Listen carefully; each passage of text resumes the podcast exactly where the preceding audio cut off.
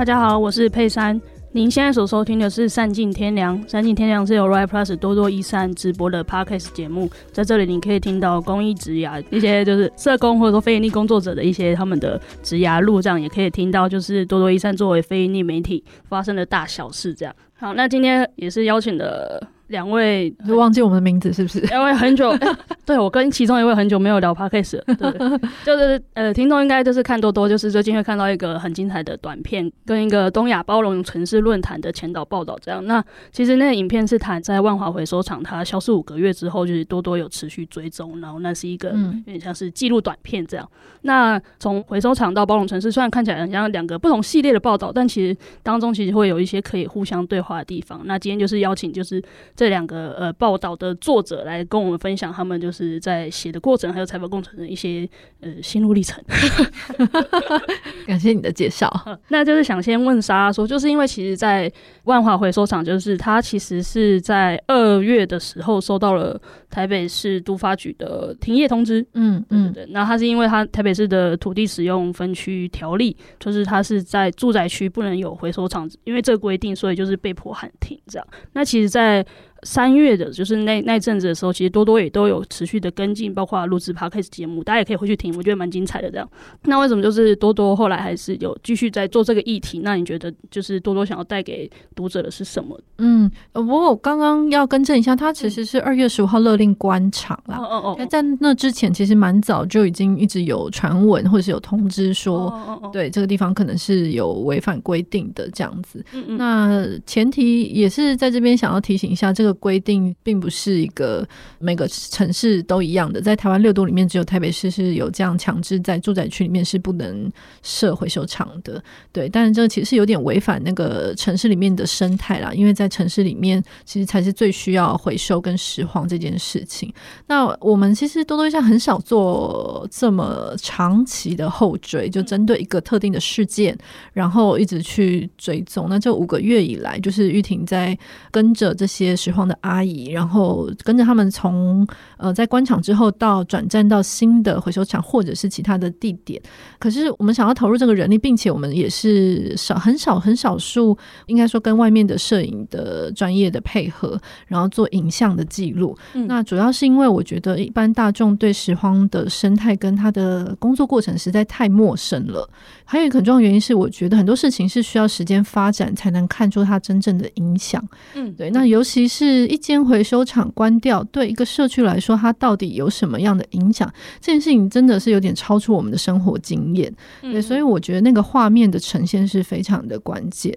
那另外也是因为我们在事情发生的那个，就是二月、三月的那个二月底啦，二月下旬。那个时候其实会很惊讶，就是哦，其实拾荒者就是在整个产业跟社会上的话语权是非常小，他们在各个层面的声音都很小。嗯，那这个层面其实包括除了话语权，比如说一般媒体，我们平常不太会去。采访，即使是我们，我们对万华已经很很很多很多的报道了，那并不是一个很陌生的地方。那但是，呃，拾荒的人在里面其实是很多微小的身影。那或者是，我觉得他们在整个回收产业的代表性也非常的不足，因为他们不容易动员。那在很多的重要的政策的会议啊，比如说回收厂的呃那一个这些环境的相关的会议，可能会有回收厂的代表、业者代表，可是他不会有拾荒者的代表。这个在国外其实是会有的，就是国外他们会团结起来，然后一起去争取一些东西，甚至一直到像台北市政府，他们其实对拾荒者是甚至没有任何统计的，连他们我们去访问，他们亲口说他们。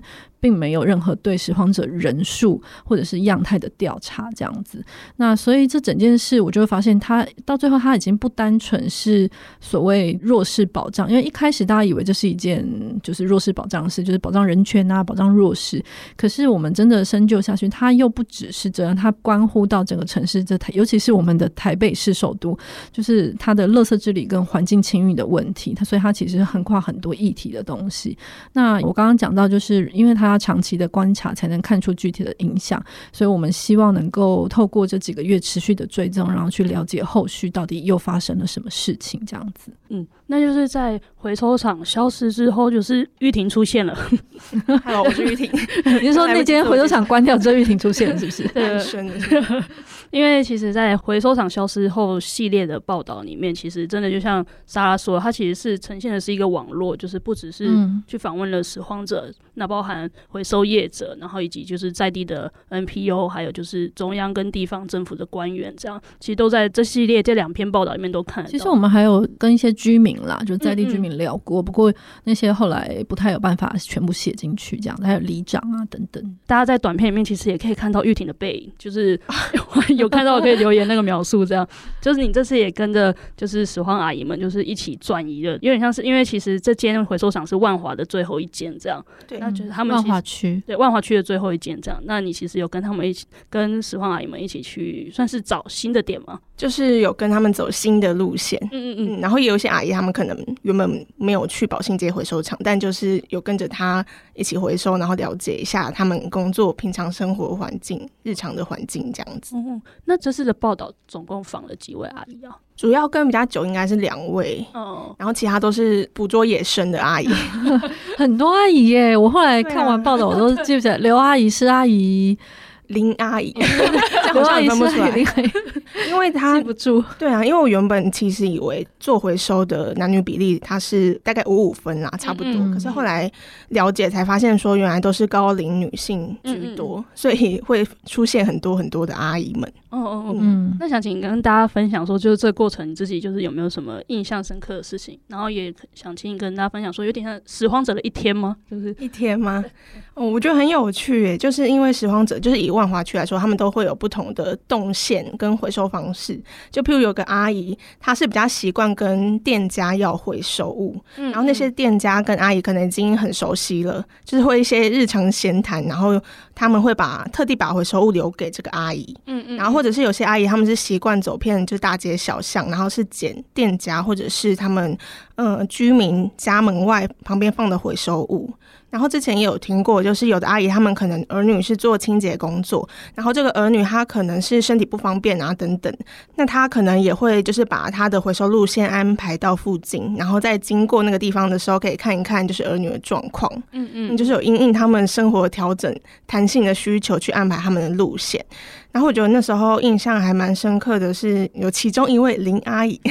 就是下午那时候是跟她从就是南机场的一个大厦一路走到就是接近蒙甲大道，接近万华车站的某一个巷口，然后跟她也在做回收的丈夫会合，然后他们会一起就是坐在那边巷口处理回收物，就是把捡来的东西分类，然后晚一点就是等清运的垃圾车、回收车经过的时候，就那个时候巷口那边就会很热闹，因为大家都会出来把垃圾还有回收物拿出来，嗯，阿姨他们就会趁这个机会问说，可不可以把那些交给他们处理，嗯嗯，然后有一些人他们就已经很习惯他们的存在，所以也会主动把东西拿给他。然后我觉得那天印象很深刻的是店家还有邻居的一些阿姨阿伯都会跟他们出来聊天。还有分享一些茶点，而且我还记得就是很可爱，因为那天刚好差不多是愚人，哎、欸，不是愚人节啊，情人节 左右，然后就邻居阿北还催促那个阿姨的丈夫，就是拔一下旁边野花拿给阿姨，就很可爱。嗯嗯，就是我觉得跟我以前对回收者印象不太一样，因为通常我看到他们，他们就是默默的坐在角落处理自己的回收物，嗯，然后可是就是这一次有比较明显的去了解他们跟邻里的一些互动。然后那个当下就会觉得我们所有人都是很自然融入在这个万华的社区里面，嗯嗯，就是这样的景象，就是我们日常很强，应该说万华的其中一个日常场景，可是我们平常是很难去注意到或是观察到这么细节的。然后可能印象比较深刻的事情，就是觉得真的很危险吧。因为像是阿姨虽然会走大街小巷，可是有时候还是要走大马路。然后如果人行道跟骑楼太窄，就是没办法推车的话，要走大马路的话，阿姨就会跟来车逆向行走，就是为了怕，就是小心安全，就是不要被来车撞到。可是还是很危险，因为那时候我记得报道里面有放那张照片，就是他刚好跟一台公车擦身而过。哦。就很近的那种，对啊，我觉得超危险。嗯。我自己在路上也常看到，就是拾荒阿姨先生们，就是他们会推着车，然后真的是过马路的时候都会心惊胆跳哎。嗯，因为如果是有红绿灯那个就算了，可是如果是闪黄灯那个，真的是他就是要慢慢推。你有时候就想说，是是不是要下来了？可是你又会觉得说啊，这可能是他的日常，好，他他可以的，就会有这种我觉得那个行人路权的那个流行，应该也要邀请他们去啊！真的，因为说真的，我以前我其实因为我们大楼自己有回收嘛，所以我其实真的会在街上，就是会在生活中看自然看到的，确实就是在大马路上。嗯嗯。然后我觉得有一些野奶，他们真的拾荒的野奶，他们真的没有在怕，或是没有在 care。对啊，对啊，他们会在路上很 慢的过马路，然后是就是有一种就是天地就是天天地任我行的感觉。我之前看到一个最夸张的是。呃，一般来说，我们就算走马路，不是走边边嘛？然后我看到就是那个不知道是爷还是奶，他又推着他的大推车，就是比他还高，对，他其实视线，他是推在接近分隔岛，就是他推在。最中间的位置，然后他跟一堆车在等红灯，然后就看着觉得非常惊恐。但我觉得这个是我们这次报道里面有强调一件事啊，嗯、就是其实因为这次像我们这次跟的其中一个阿姨，她就是路程从十分钟变四十分钟嘛，嗯嗯，然后中间的风险其实增加真的非常多，因为不只是路原本的路只要十分钟，而且是平坦的，它这次新的路它其实是有斜坡，然后又需要在大马路上人车争道，它其实风险是提升非常多的。嗯嗯嗯，哎、欸、我。记得这过马路，如果过去还好，就是他如果东西掉下来的时候，哦，对啊，真的，我真的是会吓坏了。这样，对对对。那玉婷就是泡在就是万华的时候，其实从刚玉婷本身也住在万华，对，万华人，对对对，就是在这几个月好。万华的那间回收厂关掉之后，就是在地的那个关于回收清运的那个网络，就是发生了哪一些改变？嗯嗯，如果是拾荒者的话，刚才就是莎拉有提到，就距离增加嘛，因为宝信街它那个回收厂它是综合型的，所以很多类型的回收物都会收。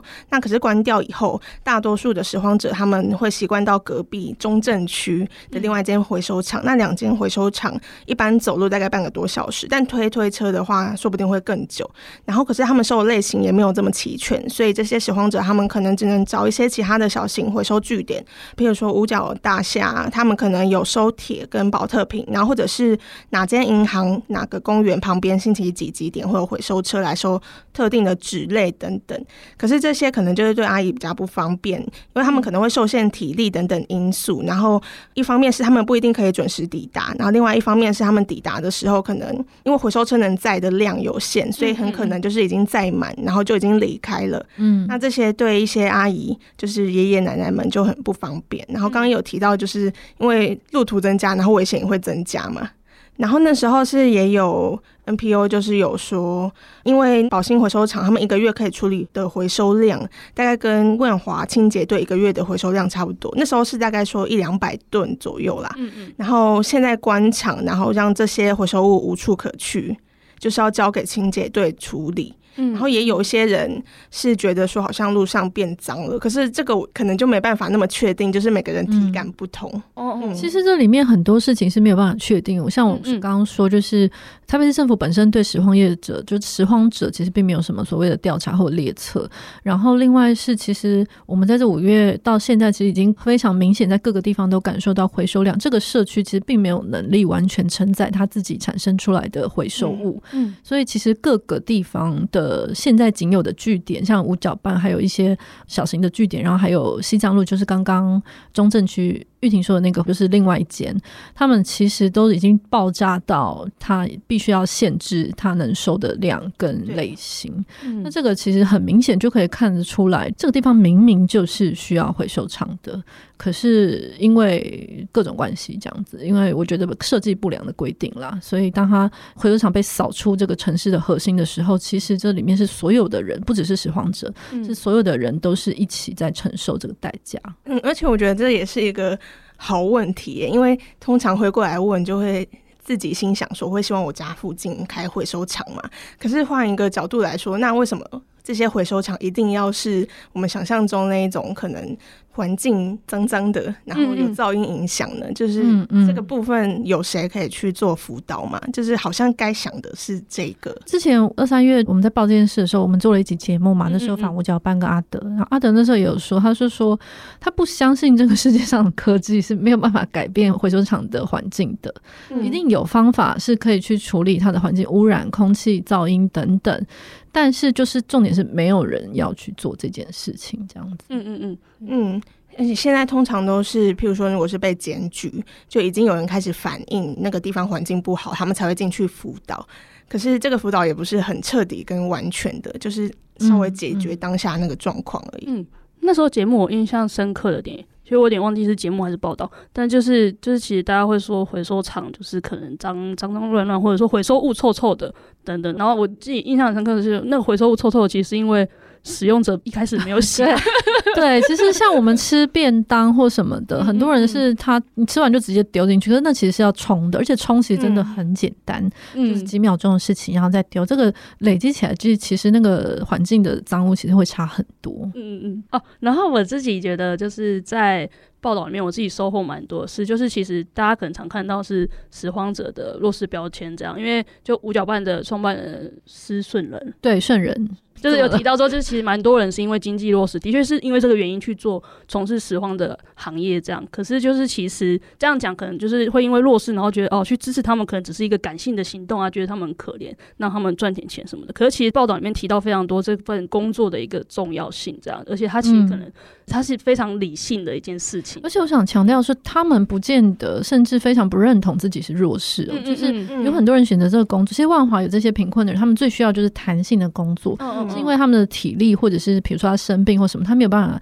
跟一般上班族一样，可能朝九晚五去做这种高强度的长时间的工作。所以像拾荒这种，或者是一些街友，像林立清现在在做的这个洗地带街友洗地这种，他们都是在开发弹性的工作。那这些工作其实对这些拾荒的阿姨来说是很适合她现在的生活的。那我觉得她其实创造了很多的工作机会啦。因为之前有阿姨说，她可能已经七八十岁了，她就算想做相对来说比较稳定的清洁工作，可是对方可能也因为体力，嗯、或者他没办法做这么久，啊、然后就没办法做这个工作。而且对拾荒的阿姨们来说，他们其实就是在自食其力的，靠自己，对对对，对，在工作。认同这个，因为其实那时候在写社群天文的时候，就有跟玉婷聊了一下，然后他就有聊到就是拾荒者的技术。哦，对啊，很厉害。想请玉婷来分享一下。嗯，因为像是以台北市来说的话，就是环保局它现在回收项目大概分三四类嘛。嗯，就除了那种很大型的家电或者厨余之外，还有平面，就像是废纸、塑胶袋，然后还有立体的，譬如说像瓶瓶罐罐、亚克力等等。那这些通常都是会上回收车，然后清洁队在外包给其他单位处理。以前也有一些新闻是有提到，然后政府也有就是承认说，有些不容易处理的资源回收物就会被直接送进焚化炉。嗯嗯。然后可是像以阿姨们来说的话，像他们可以在前端就做到很细致的回收，像是纸类，它可能就有分黑白印刷纸、彩色印刷广告纸，然后或者纸盒或者是书的纸这样子。因为每一种纸类都有不同价格，所以他们要把它区分的很清楚。如果他们是直接一整叠拿去卖的话，反而没办法拿到好的。金额，嗯嗯，所以他们在这一方面就会非常的厉害。然后或者是说有一些马达的零件啊，把他们都拆出来，他们每一个分别卖的价格也都很高。嗯嗯嗯。然后我之前也是有问到说，像是有阿姨他们有在收保特瓶嘛。然后，其实我以前也蛮习惯这样做，就是我吃完饭，然后就是保特瓶就把，比如说卫生纸或其他垃圾就塞进去。可是他们就是必须塞进保特瓶里面。对啊，就是、哦、不好意思，这不容易耶。对啊，虽然它蛮小垃圾。对啊，但就这种状况好像蛮不少。可是阿姨们都要把它再切出来。嗯，对对，反正看就是采访彻底改变了玉婷的行为。对，我听完我说我我也会耐心做回收。没错。我就觉得他们非常专业，嗯嗯，所以他们其实是非常善于拆解的。但是同样的，他们也是跟这些脏污、垃圾最近距离工作的人，嗯嗯，所以在工作过程中，常常都会受到这些像尘扬啊，就是尘土，然后这些的污染，然后或者是铁器或锐利的东西给割伤。嗯嗯嗯。嗯，这样他们的这种植栽是不是也没有办法有？对对，所以他们的植栽不只是在就人车争道，还有他们平常在拾荒过程中，就是近距离面对人工处理这些垃圾的危险，因为刚刚有提到有跟一个林阿姨跟房嘛，然后她那一天他们就是在巷口整理回收的时候就在拆解东西，嗯，然后她老公就是那时候就被要求拆解某一个东西，但他非常难剪，然后后来那个不知道是什么零件就弹开，然后他就流血了，嗯，然后这个状况其实也都在他们日常工作里面很常发生，嗯。嗯。那就是刚刚玉婷讲到，就是这些细心的分类，它其实拾荒者他去处理的回收量是不是其实也不小？回收量，记得那时候是五角半，嗯嗯，就是万华在地的长期关注这个拾荒议题的人，比如他有说，他们处理的应该是有全台湾大概十分之一左右的回收物。嗯嗯嗯嗯，其实我也是看了的才有会有这有概念，因为其实你可能就是在路上看到，或者说可能家里附近会有会有在做这一行的人这样，嗯、可是你其实也不知道说啊这个东西或者说他们到底处理到什么程度，或者说处理到就像说的那个数量这样。对啊，我觉得我们对这个好陌生，就是我也不。不会知道说整个万华区或者整个台北到底有多少人在做回收，然后他们到底做到多少的量，嗯、因为这些没有官方统计。嗯嗯，所以其实陌生。所以第二篇我觉得我们才特别在强调说，这件事并不只是一件弱势保障的事情。嗯嗯，因为这些回收者他们真的是对城市有具体的贡献的。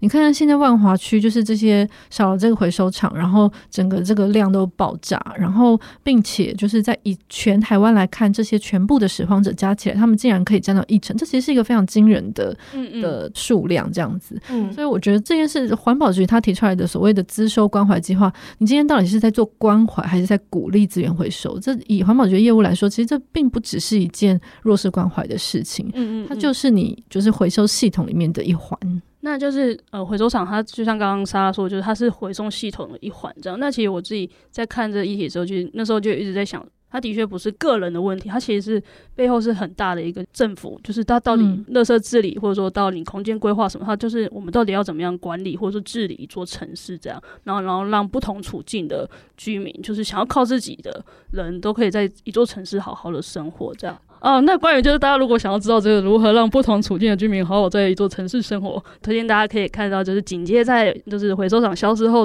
独家追踪报道的，就是东亚包容城市论坛。那其实关于这个论坛呢，老实说，在记者莎拉写之前呢，诶、欸，我是没有听过的。嗯，其实它本来就不是一个现在大家很熟悉的字，没错。嗯嗯嗯，那就想请就是莎拉来跟大家介绍，就是包容城市是指什么？其实“包容城市”这个词，嗯、呃，应该说现在可能，比如说企业界、商业界，我们想象得到那些《天下》杂志啊、商周啊等等这些比较光鲜亮丽的杂志，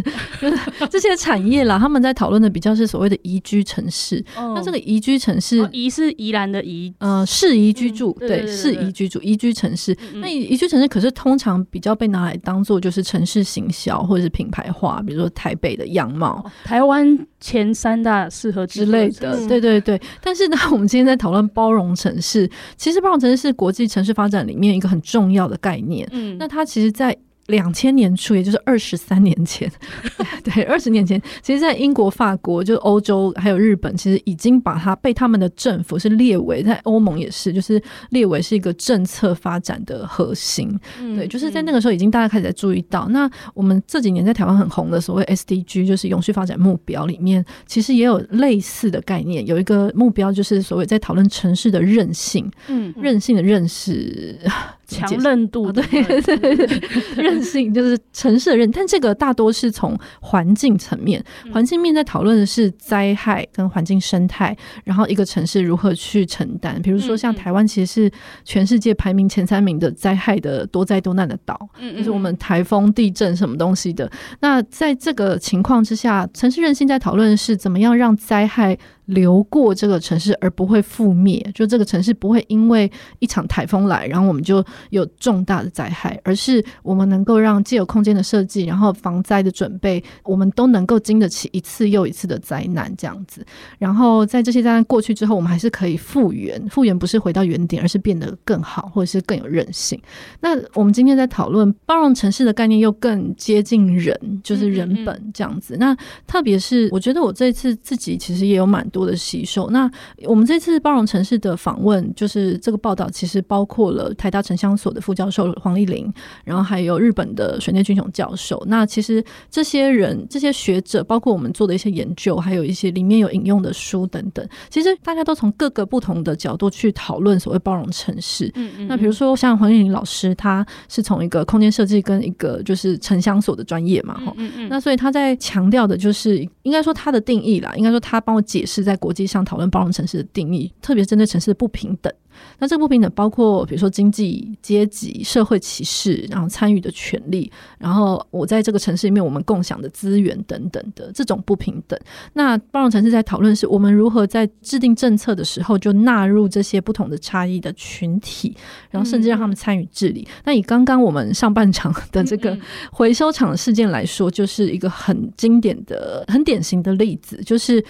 这个城市在做环境治理的时候，他如何去考量到最弱势的一群人，这些拾荒者，并且甚至让这些拾荒者能够组织起来动员，然后有一个代表能够参与在环境治理的会议里面去参与这个政策的制定。这就是一整个，就是我们在讲所谓的包容城市，如何让不同的群体都在里面能够参与。那它其实是 SDG 刚刚讲到 SDG 的精神，就是不抛弃任何人。嗯嗯，在这个城市里面。我们不能抛弃任何人，这是整个包容城市的概念。但是另外一个受访者水内俊雄教授，他就是比较更针对所谓弱势群体，在强调这件事：我们如何在一个城市里面，让弱势跟任何一个人都能在同一个社会好好生活。要介绍一下水内教授的来头吗？哦，水内，其实东亚包容城市这个论坛，嗯、国际论坛，它其实是已经办了十二届。那它是由台湾、香港、日本日本主要是大阪，然后韩国的首尔这样四地的学者去发起，跟民间团体一起发起的。他他们组成了一个叫做东亚包容城市网络。他们其实从二零一一年就开始关注所谓的居住困境跟底层弱势。那在日本这边，其实水内俊雄教授是一个非常经典的代表。他其实本身是一个社会地理学家，所以他跟黄玉玲老师就是也是很很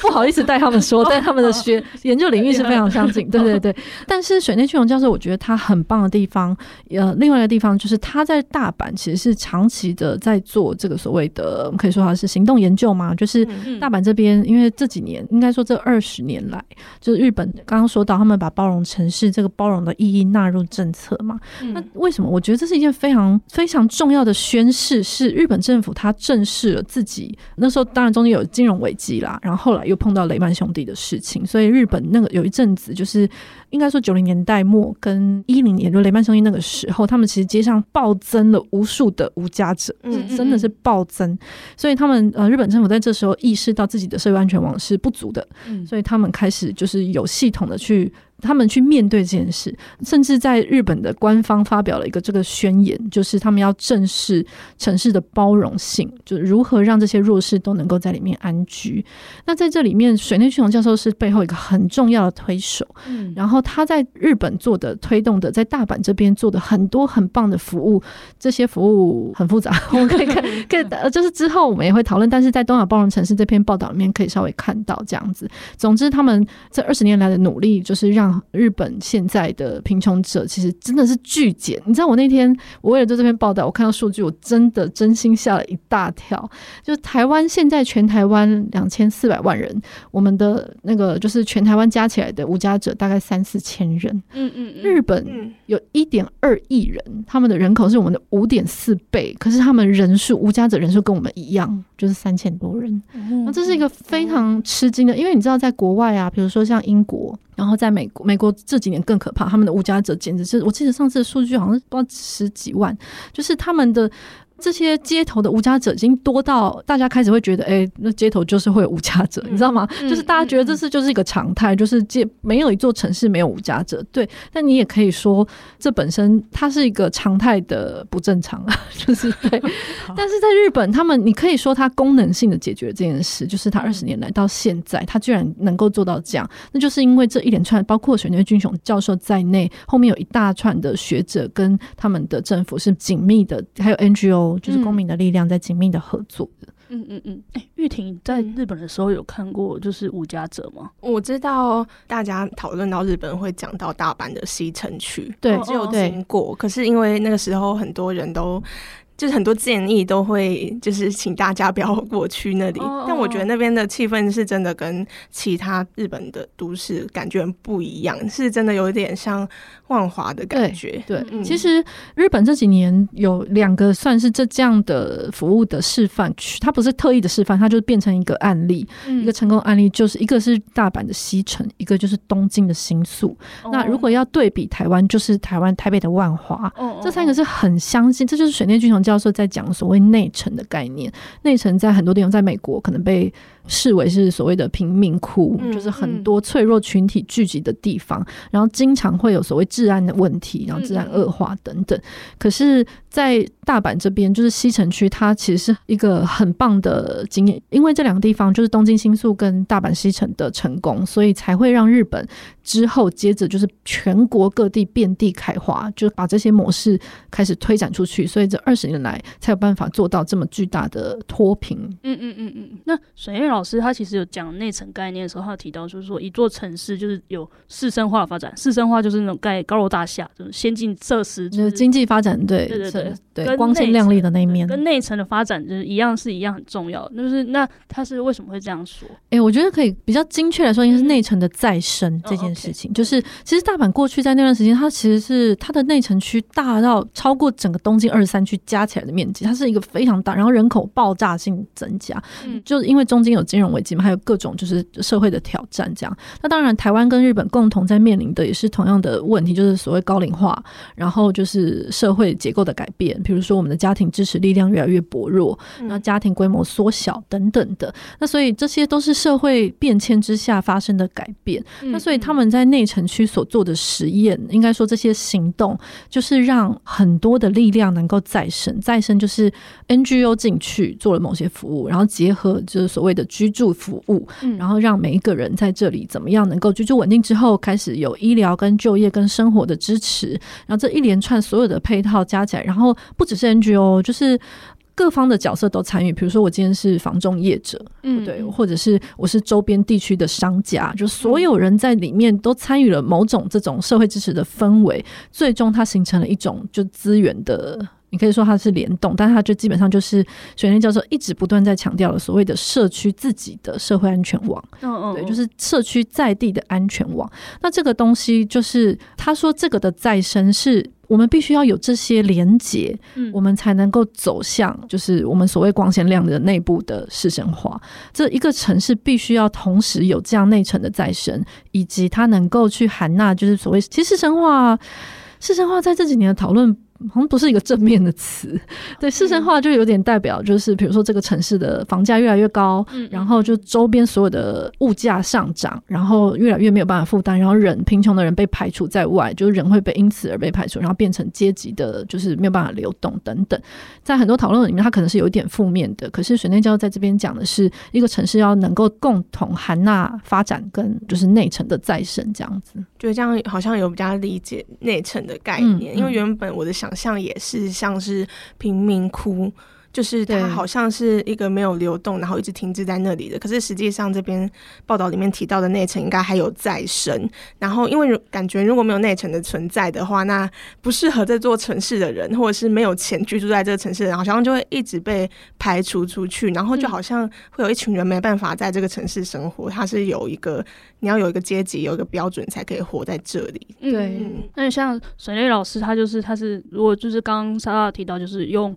呃，弱势保障的角度去看包容城市这个概念的话，嗯、那其实就是在黄丽颖老师，他其实是用空间的概念。对，因为他就是城乡所的，就是很很很重要的一个学者嘛。嗯嗯嗯。但是其实我觉得我们这次，嗯、呃，我觉得整个该包括书里面引用的几个学者跟教授，然后还有这两位我们访问真的访问的教授，嗯、那他们其实在一直不断的在强调，就是这个社区的连接就。以及是一种就是由下而上的一种互助跟合作。嗯嗯，所谓上就是政府。就是我们没有办法在处处都依赖官方的，就是法律啊，或者是管理啊。嗯、这几年大家可能我不知道是不是比较熟悉，就是北车，嗯嗯嗯就是台北车站是所谓北车是我们的国门嘛，对不对？嗯、就是那台北车站它其实后来大家不是常常在说，哎，就有移工或者还其实不止移，就是远远不止移工，就是很多人都会在那边席地而坐。哇哇哇哇！对对对，其实很舒服，而且它不是有 棋盘式。对，那这个其实它本来不是北车原本设计空间的用途，嗯嗯，可是因为人在这里跟空间互动出了另外一种使用的方式，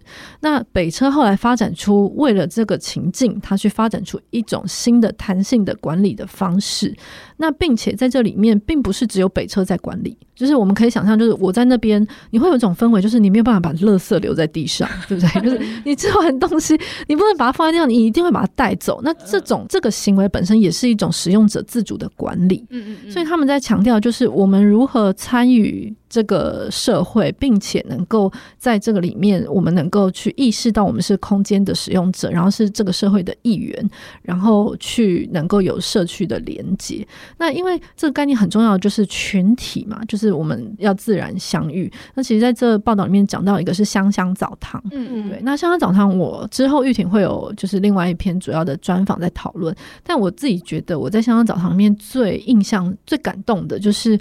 就是芒草星这个就是发起香港澡堂这个团体，这万华在地的 NGO，他们一开始的规则就是。我没有限定无家者才能来使用，嗯，是所有人都可以去。对，因为王小新是本来就是在服务无家者，就是游民的一个团体。嗯，那他为什么没有限定？当然，我觉得一开始也是因为这个要怎么分辨，就是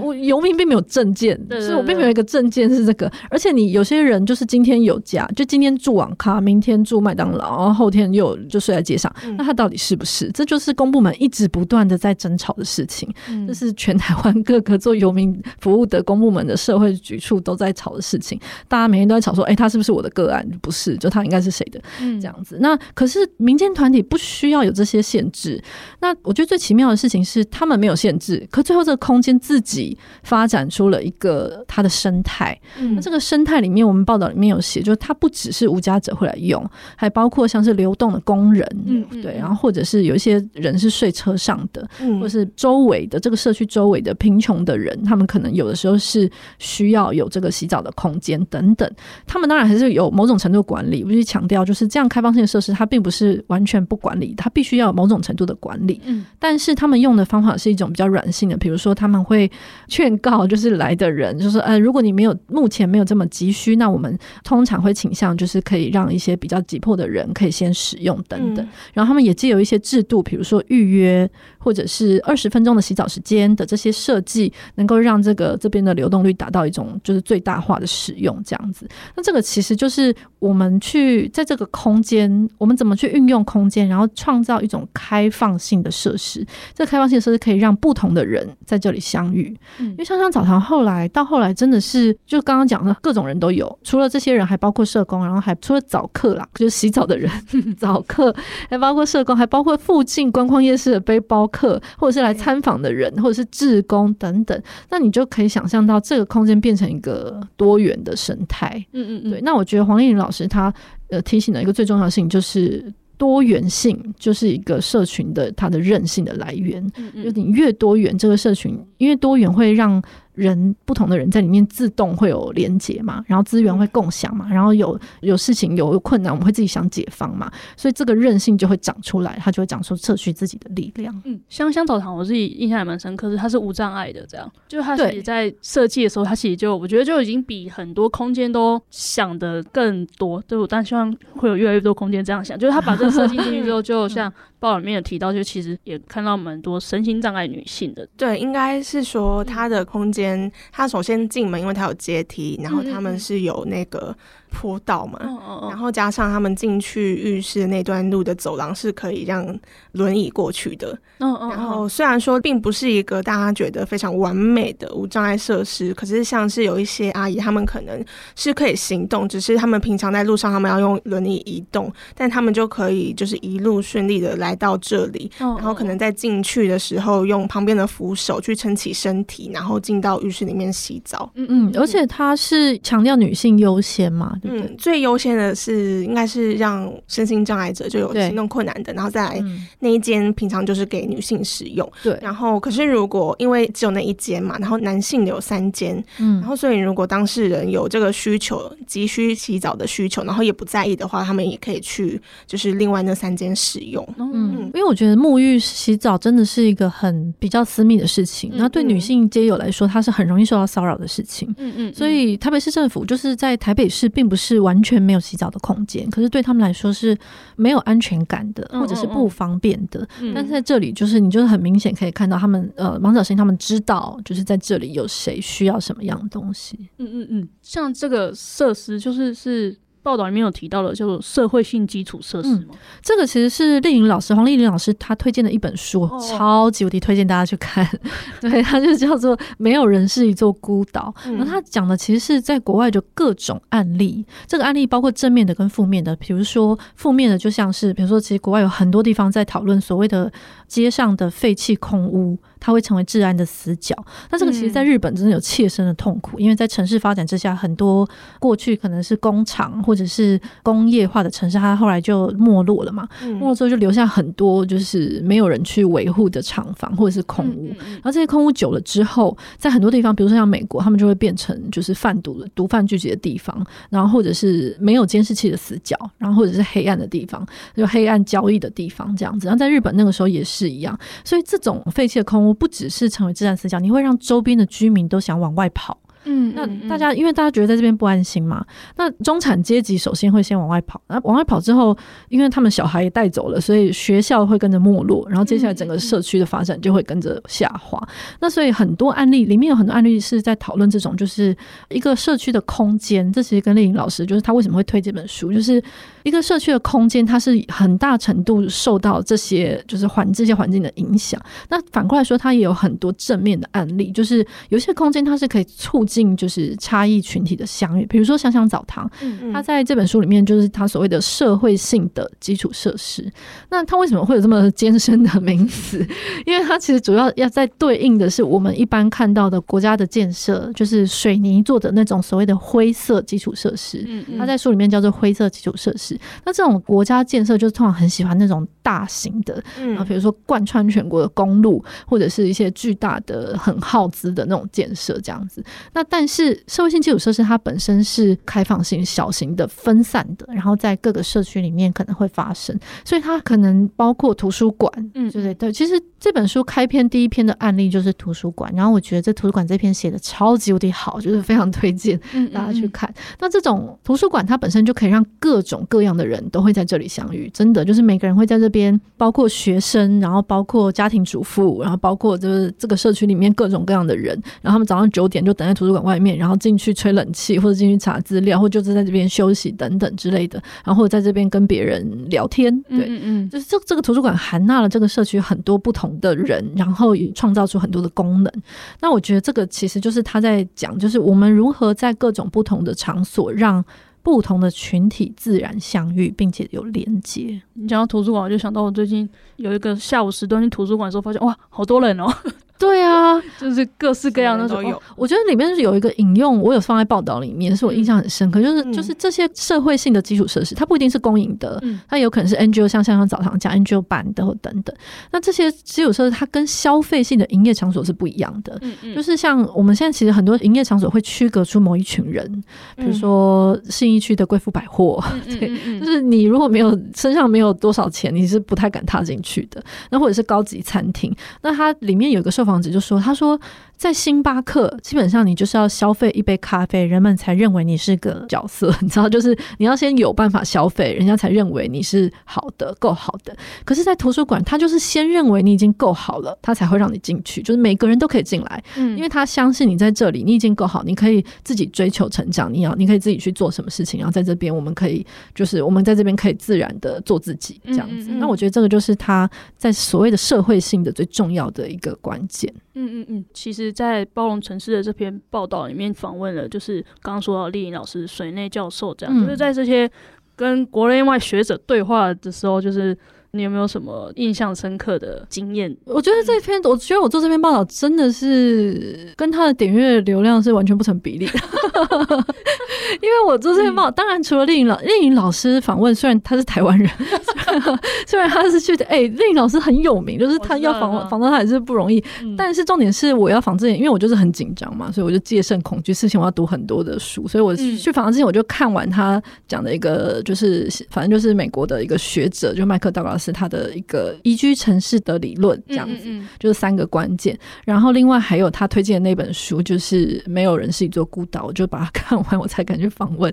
然后我就你说的访港，然后聊得非常的开心。然后他办公室两只猫超可爱，你知道他是一个空间设计领域的一个学者，那、嗯、他你进他的办公室，他那个空间看起来你就知道这个空间的主人是猫，不是人。很 好奇耶，是因为它里面就是还可以怎么样？那个办公室很大，嗯，因为我通常进学者办公室，他们就是一张书桌上面堆很多很多东西，让你根本看不到人。但是它里面就是你进去的那个第一个空间不会有看到这些东西，它就是一张桌子，然后。大概这个空间的三分之二全部都是空的，就是各种的猫的猫的食物或者是油，就是油具、猫砂盆。对，然后猫的空间、猫的什么什么，就猫的使用的范围。然后我们在访问过程中，那两只猫是完全没有在 care 你，它们就是一直在旁边打架或者是在跑来跑去。就那个空间本身，你可以看出来，并不是以人为主角。哎，我为什么讲到这边？对，但印象深刻了吗？对对对，对，这是一个印象深刻。当然，另外 一个是水内菌丛校舍，是我其实我前两年在做制度商人，嗯嗯，然后还有在做那个无家十年的时候，我都是不断的看到这个名字，所以我这次能够是丽颖老师帮忙介绍，我能够访问他，我自己本身是非常开心的。那当然这个访问有点复杂，因为他需要翻译，就是丽颖老师推荐的学生，嗯、那这个也是城乡台在台湾念城乡所的日本学生这样子，哦、但是他就是两种都是都像母语，讲起来都像母语一样，嗯，所以他在中间是这个翻译本身是我需要先你就是先研究，一样是研究水莲老师过去的资料，然后再写访纲给翻译看，然后我们再对一次，再打电话对一次，哪一每一个题目是什么意思？然后日本可能会怎么样？那因为时间，所以哪些可以删除？哪些我甚至跟翻译聊过之后，我就可以知道，就这题可能可以修正或不用问。那全部整理好之后，我们再跟水念老师。在真正的访问，那水内老师他访问之后他就很开心嘛，他他说我们那个就是访纲准备的非常的丰富，这样，然后深度很够，所以他就又给了我很多的英日文的资料，然后我又把它全部用 Google 翻译把它翻成中文，然后在里面再整理那个资讯，这样重点这样子，然后所以我为了这一篇报道，就是大家看起来可能是一篇四千字的报道，可是他我看了很多的 paper 跟书，然后访问，然后做了很多准备，那我觉得这一切可能就是。我觉得我意识到的事情是，每一个人他都从自己的角度去看所谓的包容城市的意义。嗯，嗯，嗯，那包容其实，在台湾，呃，应该说中文的语境里面是。就是好像有一点负面的意思，对不对？就是我们通常在讲包容，有点同情吗？对对对，好像带有你的包容，你知道吗？对，就是对，就是我们包容你，就是好像对。但其实它的英文 inclusive city 就是 inclusive，它其实是我们现在最常，就是这几年就欧盟或是联合国在讨论最重要的概念，就是所谓的共融，就是兼容。但是我们因为就是这个论坛本身叫东亚包容城市，所以不然我本来是想要把它改成像是比如说兼容城市，或者是有人叫做宽容城市。嗯嗯，其实宽容本身好像也有点，对不对？对，但是这个是中文的语境，但其实它本身是一个中性的意思，对，就是它如何去含纳不同的人、差异的群体，不代表是弱势哦，不见得是弱势，而是各种不同的人能够在这里。那你看，像黄丽颖老师，他是空间城乡设计的概念去讨论，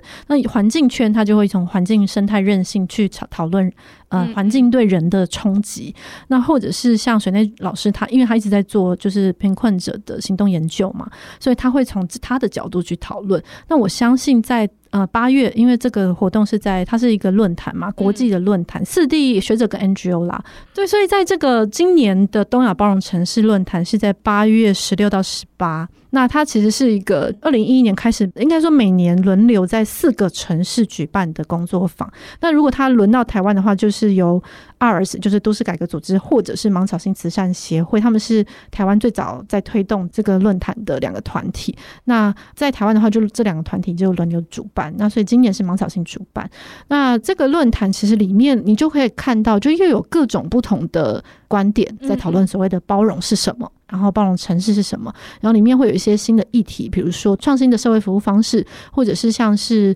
呃日本这几年很很重视的所谓的儿童贫穷的议题。嗯，然后日本他们有一些他们的很大的社会的挑战，比如说单亲妈妈的议题，就是单亲妈妈的严重的贫穷跟生活的困难等等的。那韩国也会有，就是我们会在这个论坛里面听到很多这些东西。那我觉得这个是虽然现在已经没有办法报名进去了啦，我想，但是我觉得这个是我们认识所谓包容城市的包容性的一个很重要的开端，这样子。嗯嗯嗯。那听众如果对东亚包容城市论坛或相关活动，还就是想要更了解的话，就是多多在八月中后也会。刊出就是论坛的相关报道，然后也会有就是社会救助法的相关的讨论，这样，那就请大家持续锁定、嗯哦。社会救助法是因为这两年台湾就是很开始在修嘛，嗯，然后另外也是因为社会救助法很大程度就是跟贫穷是非常有相关的，嗯嗯，所以他这一次会是这个东亚包容城市里面蛮重要的一个议题，这样子。嗯嗯嗯。然后另外是居住政策是每年就是东亚包容城市不可少的一个重点，因为它就是最开始起源就是发展的，就是因为我们大家关注人人必须。去安居的这个重点，这样子，嗯嗯嗯，所以居住政策一定是也是会讨论的。嗯嗯，那就是刚刚莎拉讲的这些东西，呃，多多站上都有相关的报道，我会放在留言区，大家记得点，一直在推荐。对，然后那个回收厂消失后的独家追踪跟就是包容城市论坛的前导报道，也欢迎大家多多点击，多多分享，谢谢大家。那我们下周见，拜拜。拜拜。